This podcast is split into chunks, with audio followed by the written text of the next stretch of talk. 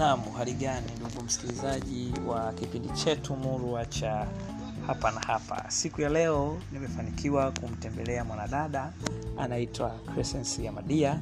Atatueleza zaidi shughuli anazojishughulisha nazo na vitu mbalimbali. Karibu.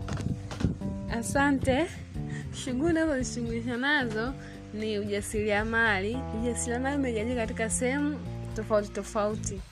Kuna ujasiriamali kusokota nywele, ujasiriamali wa ku, ku, kukaanga vitu, ujasiriamali wa kuuza kuuza vitu kwa vitu. Hiyo kuna ujasiriamali wengine wa mifugo. nasemia ujasiriamali wa mifugo, mtu aelewe kwamba ujasiriamali wa mifugo unaweza ukafuga kuku, ukafuga bata, ukafuga ng'ombe, ukafuga nini, lakini kile kinachopatikana kwenye kwenye hilo zao kama mayai wengine kama mayai kwenye kuku, maziwa au nyama, inategemea na aina gani ya ujasiriamali ambao unaofanya. Kwa leo nazungumzia ujasiriamali wa kusokota rasta. Huu ni ujasiriamali ambao umejumuisha vitu vingi vya urembo. Cha kwanza, ujasiriamali huu wa kusokota rasta ni rasta za kawaida, lakini zinazidiana urefu kidogo. Rasta hizo zinasokotwa kimasai, maana ukimwambia mtu kimasai ndo anaelewa. Zinasokotwa kimasai. Jinsi ya kusokota ni vile vile kama kimasai, sema nywele zinatofautiana. Kuna afro kuna mare, kuna nywele, majina yako tofauti tofauti. Tukishasokota hivyo, zikienda kiwandani zinatengenezwa mawivi aina tofauti tofauti unakuta kuna mengine yale yana mawimbi mawimbi, kuna mengine yanaitwa mambo twist, kuna mengine yanakuwa ya kuviliga viliga, ukivuta inavutika. Kwa hiyo yani ni design tofauti tofauti za nywele ambazo tunatengeneza kutokana na viwanda kuwa vingi na watu nao wakiwa wengi wanahitaji ajira.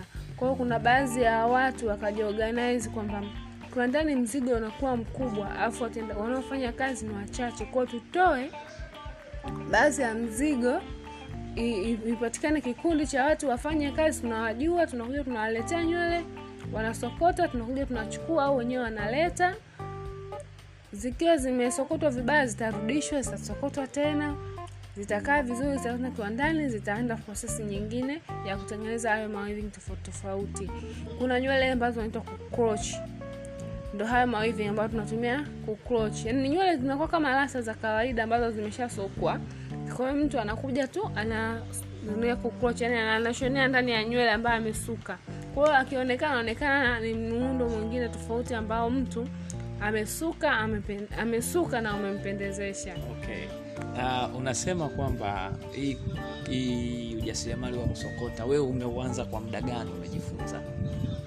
Kwa kujifunza nilikutumia wiki kama moja hivi na nusu kujifunza, ambayo nilifundishwa jinsi ya kusokota mtaani hapo kwenye hicho kikundi. Nimejifunza hivyo, nikapewa nywele za kwanza free, nikasokota. Nywele za pili, nikaanza kuchajua chajua kidogo zile gharama za usafiri, sio kiasi kikubwa sana sema ati kinakuumiza m- m- m- nani msukaji. Hapana, ni kiasi kidogo unachangia nauli. Okay. Naam, msikilizaji wangu, ulikuwa unamsikiliza dada crescensia Madia, naye ni huyu ni mjasiriamali wa aina yake, mjasiriamali katika swala zima la usokotaji wa nywele. Kama unavyojua, urembo ni kitu ambacho kwa sasa kinachukua nafasi kubwa sana.